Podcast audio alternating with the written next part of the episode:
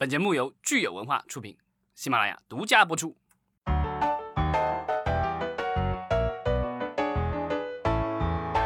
欢迎大家收听新一期的《影视观察》，我是老张。大家好，我是石溪。我们今天先来看一下我们的听众留言。嗯，我们这位叫大号煎饼的听友说，上周我们聊的《想哭的我戴上了猫的面具》这部电影呢，在大陆地区是字节跳动和百视通联合采购的。呃，具体的这个，因为呃没有看到官方的消息，所以我的猜想是，如果是跟百视通一起的话，因为百视通在是属于 SMG 的，但它也是有这个 IPTV 之类的牌照的，所以我想它可能买的是这个它自己的这个客户端和这个 IPTV 上的这个播放权。嗯，百事通可能我们南方的听友会比较了解，它有点类似于北京的这个歌华有线这样的公司，对吧？对，但是就是说它，但是它是全国性，它可以其实是可以辐射全国性的。如果大家买了这个国行版的 Xbox 啊，这个 One 的话，就知道这个游戏机里面搭配的其实就是百事通的，应该是我记得是它是那个 Best TV，就百事通的这个 A A P P 在里面可以观看节目的。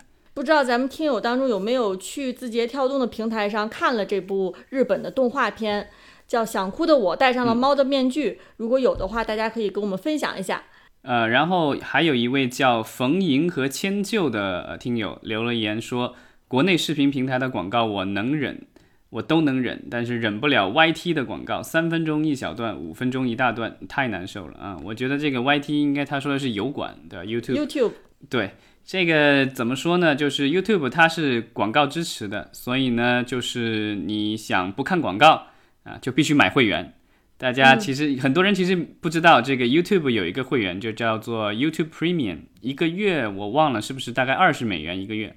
买了那个以后，就是所有的视频都没有广告了啊，除非这个广告是内嵌在里面的，这是另外一回事儿。但是就是偏前的广告以及贴片广告或者乱七八糟其他的乱七八糟的东西啊，这些全部都可以去掉。啊，另外的话，如果大家想不看这个油管的广告的话，也有各种插件在这个浏览器里可以安装，对，或者在这个就是呃有一些呃路由器里也可以安装相应的插件。当然，我觉得这个油管它有广告，我觉得这个是怎么说呢？是观看的人和平台之间达成的一个默契，就是我免费看东西，然后你赚我一点广告费。而且油管的一个这个广告有一个特点就是。啊，他用了很笨的一招，之前咱们也聊过，就是说他的很多广告，有旁边有一个小标签，然后在倒计时，一般你看个五秒左右，它就可以让你自自己跳过那个广告，就不用看了。它这个其实就是说，呃，对广告主来说，他是告诉你说，只有这个坚持看完你的这个广告的这些呃人，我才会算你的这个就是广告费。如果这个人看了五秒，觉得对这个没兴趣，他跳过了，他不看，那他是不算不收广告主的钱的。所以这个东西来说，就是。既讨好了这广告主，又讨好了用户，我觉得还是很聪明的一招。虽然看起来是一个很笨的一招，对，而且它的广告其实相对来说是比较精准的哈。呃，相反，我们国内的视频平台的有些广告就是感觉挺莫名的，你就都不知道它那个算法怎么算的，还是说它不靠算法，就是无论是谁，它都是同样的广告。对，但我觉得这可能也是跟数据有关，因为这个油管的话是下属于。呃，谷歌的，所以呢，它有你的搜索的数据，然后有你各种观看的数据，所以它有你的这个数据很多，包括有你的这个 email 的数据什么之类的，从里面都获得了你很多的个人信息啊。然后它，因为它是一个全球性的平台，所以它其实是可以根据你不在的不同的地域，然后你的这个各自己的这个观看习惯，还有自自己的一些观看的这个搜索的历史，还有这看，还有就是用这个谷歌各种的这个服务的这个这些。你之前往前的操作的话，它都可以推断出来你的大致的这个特征，然后根据这个来推送一些广告。嗯，所以如果是对自己个人隐私特别在意的人，就会觉得比较恐怖了，自己就是毫无隐私对，有可能你刚这个浏览浏览完一个什么东西，然后结果马上推了一个很相关的广告，告诉你说我有这个东西不错。对，咱们说到这个数据、个人隐私方面，其实最近 TikTok。出了一个大新闻哈，就是跟这个呃数据安全相关的，咱们可以来跟大家分享一下。我觉得可能很多听友都已经知道了。对这个 TikTok，如果大家没有用过的话，那不用担心。就是我解释一下，就是这个其实是字节跳动下的这个抖音的国际版，因为咱们在国内用抖音，然后在国外的话用的是 TikTok。嗯，那 TikTok 的话就是只能在海外使用，在国内的话，呃，目前来说需要一些比较特殊的操作才可能看得到。当然，写国内现在有一些这个用户，还有一些。啊，主要是内容生产者，然后还有一些这个广告的商家，其实也会在这个 TikTok 上，因为他需要利用这个海外的平台来推广自己的一些服务和产品。TikTok 可以说是咱们国内的 APP 出海最成功的一个案例了。对，然后是在过去的几个月里，应该是全球范围内下载。最下载量最多的这个 A P P 应该是好几亿的下载量。嗯，而且说到这个技术创新，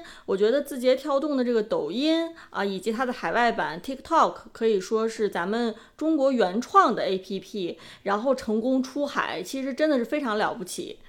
对它的背后的这一套的智能的这个算法，其实我觉得还是挺厉害的。当然，就是因为它这个算法那么厉害，然后获取的信息那么多、那么精准，所以呢，引起了呃一些国家的这个担心。那呃，前一段时间咱们和咱们的邻国印度有一定的这个领土纠纷，带来的一系列的后果就是啊，我们的有几十个有过就是等于是国产背景的这个 A P P 在印度被禁了，大概有五十几个吧，主要是来自于这个三巨头了，一个是腾腾讯和阿里巴巴，另外的话就是来自于字节跳动的这个 A P P，这其中最主要的就是 TikTok。对，然后最近呢，其实是由于美国又出来哈，就是多管闲事儿，又在说这个 TikTok 可能危害了美国的一些政府方面的利益，所以呢，现在是 TikTok 很有可能是要被美国政府封禁。咱们这个节目下其实一般比较少谈政治，但这个事情确实是和政治有关系，所以咱们稍微说一下啊。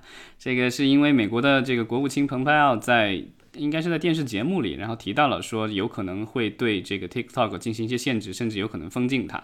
啊，这个的话，之前咱们在有那一期聊那个 TikTok 雇佣了原来迪士尼家的这个家的这个老板啊 Kevin Mayer 的时候，其实聊过，就是说他其实有一个比较大的政治风险，就是一直以来。呃，很多的这个西方国家都对这个来自于中国的这个 APP 有一些不放心啊，认为这个它的用户数据不安全，有可能会被咱们国家有关部门这个进行利用。字节跳动和 TikTok 都说了，这个我们这个东西肯定用户的安全是第一的。然后这个，然后 Kevin Mayer 其实也这个发表了声明，意思基本上就是说，中国政府没有要求过我们提供这个用户数据，而且即便是中国政府这个要求了，我们也不会提供。那当然，他作为一个美国人，他这么说行，但是我觉得我看了有一些报道，这个有人说的特别有意思，他就是说这个有字节跳动的这个这个大佬。敢不敢出来？这个自己 说这这这几遍话，这句话再说一遍，这个就比较艰难了，对吧？因为字节跳动毕竟是一个在中国的公司，老板也是中国人。对，之前我们还说期待这个 Kevin Mayer 去美国国会接受质询呢，哈，现在看起来不知道这个事情还会不会发生。如果被封禁的话，是不是也要走这个接受国会质询这个流程？当然，这个就是跟政治相关了，我我其实也不太懂。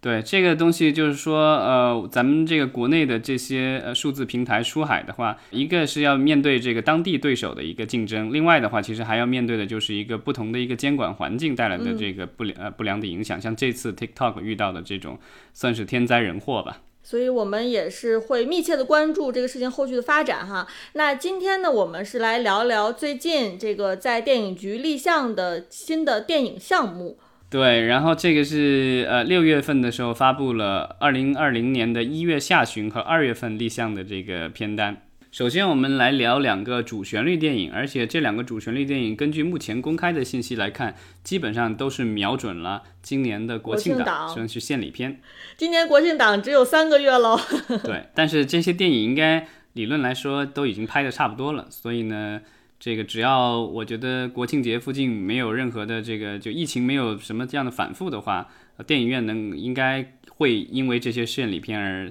能够 搭上顺风车吧？我们希望是这样的。现在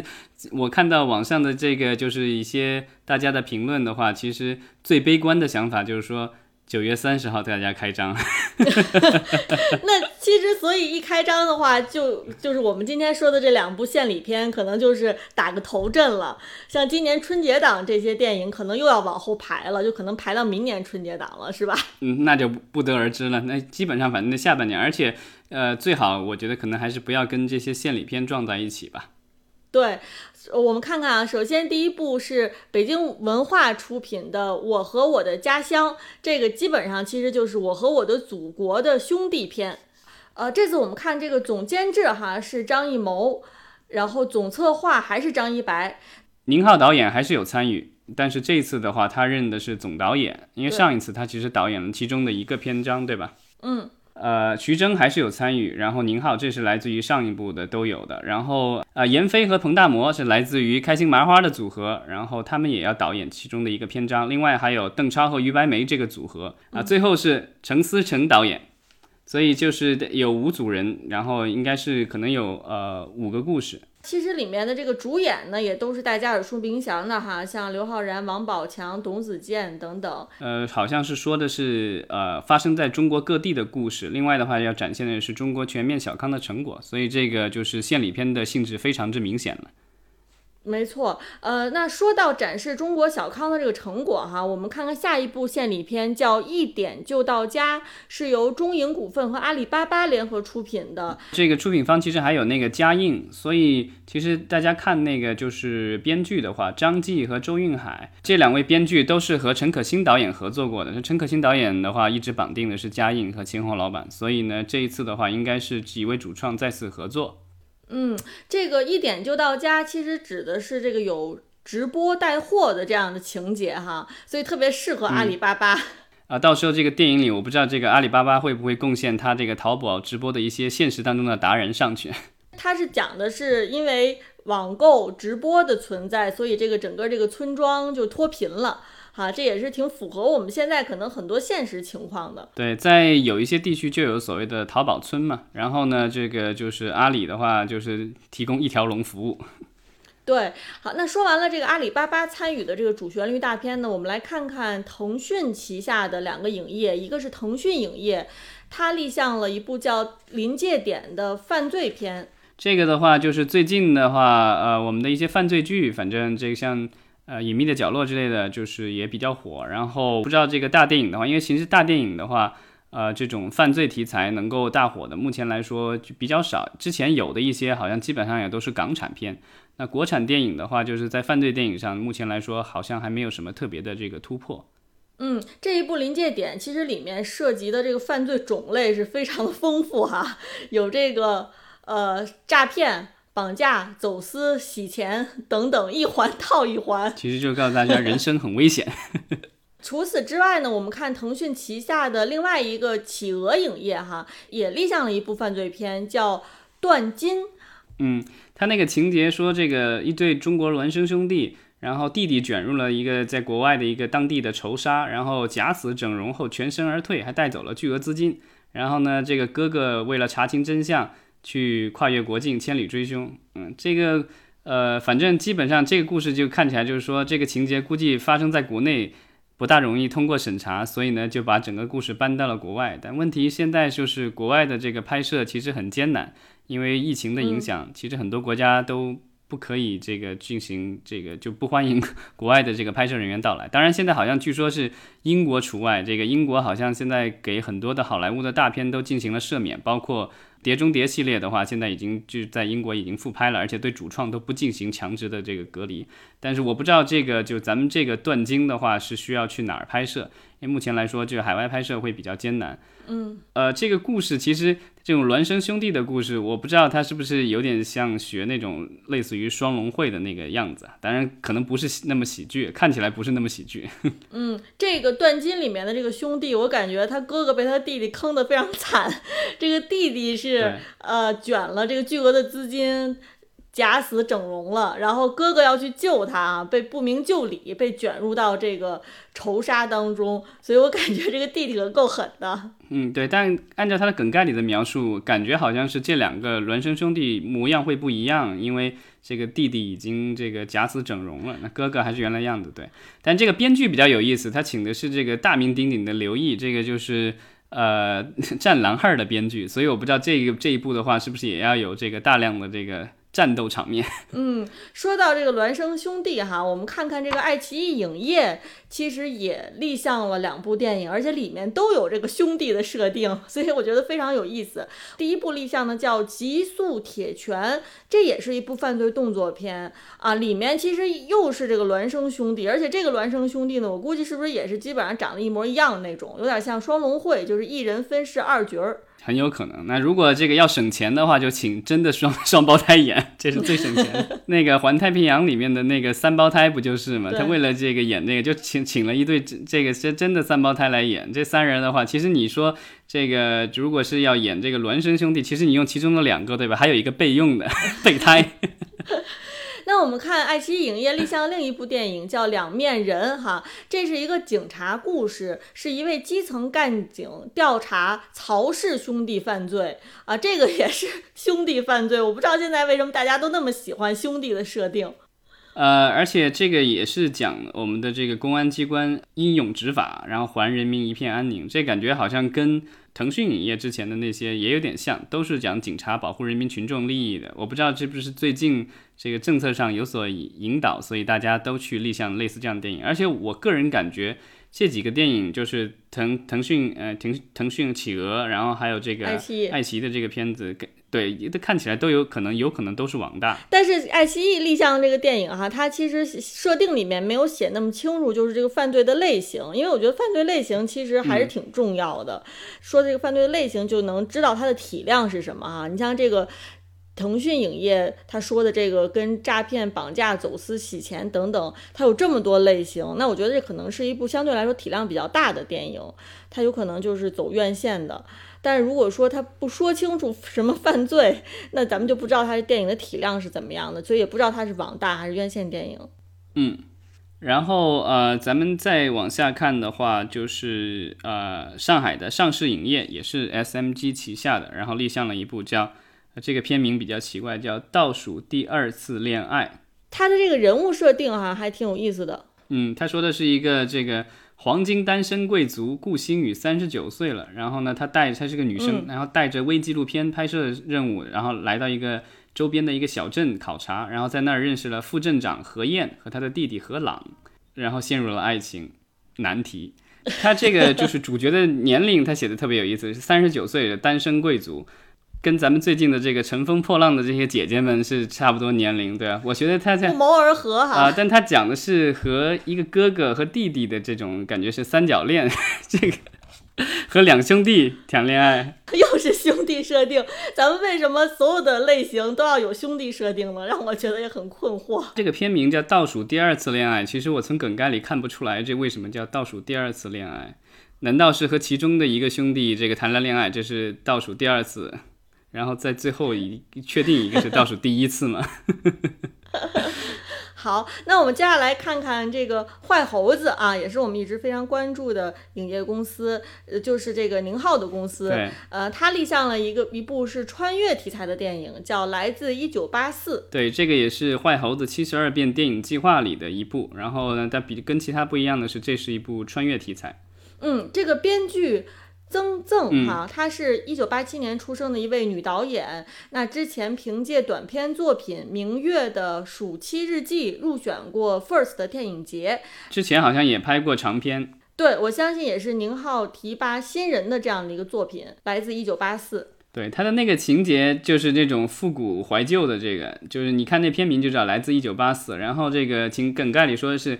一九八四年，国营钟表厂单身进步员工老姜啊，为了弥补工作的失误，然后通过好友的时空穿越穿越机，他不料却穿越到了三十年后的未来。他那就是现在，三十年后基本上就是现在。对，就是他见到了这个密集的建筑啊，倒闭的工厂，突然出现的废柴儿子，然后很多的这个信息爆炸式信息向他席卷而来。这个感觉情节正好就是跟那个《乘风破浪》是反过来的，因为《乘风破浪》里面。就是这个男主角邓超是穿越回了他爸爸这个年轻的时候，大概是八十年代。然后这个是现在的话，就是属于这个等于是爸爸穿越到了儿子的未来的年代，然后可能要帮助儿子解决问题。嗯，其实我们也知道有很多电影也是这个现在和未来这样互相穿哈。你有你知道有什么电影是从过去穿到未来吗？就是空了我们中间现在这一块儿，就直接比如说从唐朝然后穿到。二零三零年这样穿，你要我现在马立刻说出来一个，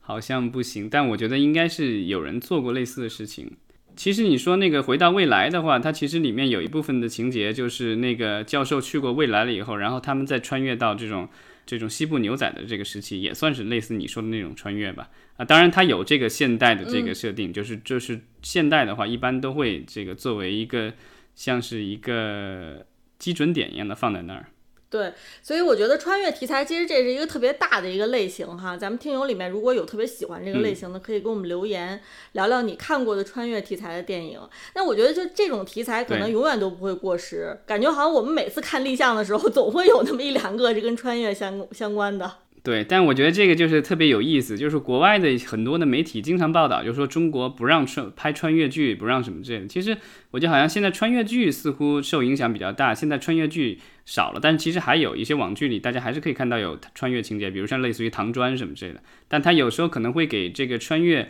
呃，弄一个特别好听的这个就是理由，比如说，对去年特别火的这个《庆余年》，《庆余年》里面的话，其实它就是这个男主角写论文，然后意淫，然后就进入了一个古装的武侠世界，对吧？这个就是他虽然不是穿越，理论上他在这个剧里面不是穿越，但是你起到了穿越一模一样的效果。那呃，但这一部的话，从这个梗概里来看的话，这个完全是这个穿越的设置，所以我觉得。呃，也许这个就是大家对这个广电总局的这种类似于这种审查，可能有一定的这个误解，就是说这个一这种所谓的穿越都不允许。但是其实电影这个穿越的话，其实一直都还有。对，像之前的《超时空同居》，它其实也有这种类似于穿越的这种情节。它这个，但就是主要是在电影方面，就是这种穿越还是允许的。所以我不知道是不是因为现在，尤其是现在这个电视司。呃，归在广电总局底下了，然后呃，电影局归在了中宣部底下，所以是不是现在两边的这个审查尺度就有一点不一样？就电影的话，可能对呃穿越这类似的这种情节比较宽容，那这个电视剧方面的话，可能有所收紧。嗯，没错。好，那我们接下来看下一部是由融创未来文化影视立项的哈，叫《深圳爱情故事》。咱们之前聊呃立项的时候，发现融创其实后来。呃，利用乐视影业的厂牌立项了很多的这种所谓的特种影片，感觉是要供它的这个主题乐园用的。嗯，那他现在做这个深圳爱情故事，我不知道这个会跟他在深圳的这个任何的地产或者是旅游项目有任何关系吗？倒是有可能哈。然后接下来我们看看星浩影业立项了一部叫《第一次亲密接触》的电影。这个第一次的亲密接触是痞子蔡这个九八年的一部网络小说了。嗯，然后这部小说其实，在二零零一年的时候就被改编成过一部电影，呃，是由金国照执导的，然后里面有舒淇、陈小春、张震等等领衔主演。对，所以在二零零一年的时候，其实也是一个呃阵容非常强大的头部大电影了。当时据说这个电影也耗资几千万，在这个二十年前的话，这就算已经很高的投入了。但好像这个电影。呃，当初没有取得特别好的这个票房成绩，因为当时国内的电影市场也比较小。那这一次的话，星号要再拍这个，然后感觉像是一个这个续集，因为它这个梗概里说的特别有意思，说网络小说第一次亲密接触横空出世。那记者兰兰采访到了神秘作家阿蔡，他讲述了自己和轻舞飞扬的故事，但一个自称轻舞飞扬的女孩却说阿蔡说谎。谁才是真正的轻舞飞扬？他也没有有没有死啊？兰兰要破解这些谜团，还挺有悬疑感的哈。啊，对，但是我不知道这个就是这样一个呃，可能已经略显过时的 IP，在今天是否还能够吸引年轻的受众进入电影院？可能很多年轻受众都不不一定知道这个网络小说的开山鼻祖了哈。而且现在的这个女孩们都喜欢的都是这个腐男腐女，对吧？对这种正常的谈恋爱，估计可能无感了。开玩笑了。好，那看完这些之后呢？呃，老张，你在这个电影局立项的片单里面，你还看到有什么你感兴趣的项目了吗？啊、有一个就是比较有意思，是功夫影业的这个旗下的这个功夫真言，然后和呃我们这个三野韩三平的这个正夫一起出品的一部新片。啊、叫《一周的朋友》嗯，他那个就是他有点像记忆碎片的那个意思，像诺兰的记忆碎片的，但诺兰记忆碎片里的那个记忆是非常之短暂的，但这个里面的话，他说的是这个少女患有奇怪的这个失忆症，然后呢，她对朋友的记忆只能维持一周，嗯。那就是他性格有点孤僻了，然后呢，转学遇到了一个朋同学，然后这个同学跟他就是让两让这个女孩敞开了心扉，然后两个人的话就是决定一起去面对过去，寻找记忆的真相，是大家这样的一个故事。我觉得应该是一个呃带悬疑色彩的一个爱情冒险片。嗯那说完了这个最近我们国内的立项的电影呢，呃，其实有一位华裔的男演员最近在好莱坞啊是好运连连，我们可以来看一看他最近有两部这个很重磅的电影立项了。这位男演员就是大家人称宇宙无敌无敌丹的这个甄子丹，对吧？对，我觉得甄子丹也是搭上了这个好莱坞洗白运动的这个快车哈，一下子就是成为了炙手可热的男星。对，但我觉得和他这么多年的这个积呃积累也有关系吧，因为他毕竟是就是在美国长大，然后呢英语又流利，然后也会说华语，然后在华语电影圈也这个怎么说拼打了那么多年，然后呢功夫也了得，然后又自己的这个动作班底，所以呢就是他现在就是属于既可以在中国演戏，对吧？也可以这个出演好莱坞大片，之前也参演过《星战》，对吧？没错，功夫不负有心人吧？我们看到，其实最近这两部官宣的好莱坞大片，其实还是体量还是相当的了得哈。首先，第一部就是一个叫《热血无赖》的由游戏改编的电影。对，然后这个是啊、据说是由《速度与激情》的这个系列制片人尼尔·莫瑞茨参与制作。然后呢，呃，甄子丹要扮演的是一个叫沈伟的一个卧底警察。然后呢，他要这个攻入这个敌人内部，捣毁一个犯罪团伙。和这一部相比呢，其实他另外一部官宣的电影呢，我更加感兴趣。《黄金帝国》，甄子丹扮演的呢是一个被美国和墨西哥政府通缉的亚裔毒枭。这个就是好像是根据真人真事改编的。呃，很多年以前，我记得有一条新闻说的是在墨西哥逮捕了一个华裔的毒枭，然后在家里这个找出了好几亿美元的现金。我不知道是不是这个根据这个人的故事改编的。对这种犯罪题材的，其实对甄子丹来说并不陌生，因为他之前其实也拍过那个《追龙》嘛。但这次的故事比较有意思的是，把它放在了这个美洲。嗯，所以我们看就是甄子丹，他如果是在这个美洲大陆上冒险，我觉得还是令人非常心潮澎湃的。所以我对对这部电影是特别的期待。对，其实戛纳电影节期间的时候，呃，甄子丹好像也传出有另外的消息，因为是同样的一个公司，就黄金帝国背后的这个公司星光吧是叫，然后他们其实还投资了另外一部这个纪录片，是关于武汉的这个抗疫情的这个纪录片，然后甄子丹是作为监制。所以甄子丹最近还是非常非常活跃的哈。另外，这个除了甄子丹的这个新片以外，其实最近的话，国内的这个华语电影圈啊、有一个这个新片的这个宣布，其实是让很多的粉丝，尤其是科幻这个小说和电影的粉丝特别兴奋。其实就是说，这个《三体》电影会重启。对我们听友也有留言了哈，说这个十月文化宣布了会做这个《三体》电影的真人版。导演是这个《大圣归来》的导演田小鹏，然后之前呃这个彩条屋的 CEO 好像也加入了这个田田小鹏的公司，然后会担任这一部电影的总监制。嗯，但这部电影我们现在在这个电影局的立项里面还没有看到哈，有可能在不久的未来我们也会看到它正式立项。对，因为而且我觉得，因为之前呃这个张潘潘导演的那个版本，估计现在已经就是彻底被放弃了，所以呢，这一次的话要重拍的话，可能得重新写剧本，重新开发故事，另外可能也得重新选演员，所以可能需要的时间也比较长，所以我觉得这个电影的话，可能得要有几年的这个等待，因为这个通常都涉及。特别大多的视效，所以呢可能会耗的时间会比较长，所以大家得耐心一点。是的，然后如果有后续的消息，我们也密切的跟进。那今天我们就聊的差不多了。呃，如果大家对这些新片当中的某一些特别有兴趣，欢迎大家留言讨论。然后，如果大家最近有看到其他的一些新片的这些宣布的话，也可以欢迎留言提醒我们。好的，谢谢大家，再见。好，谢谢。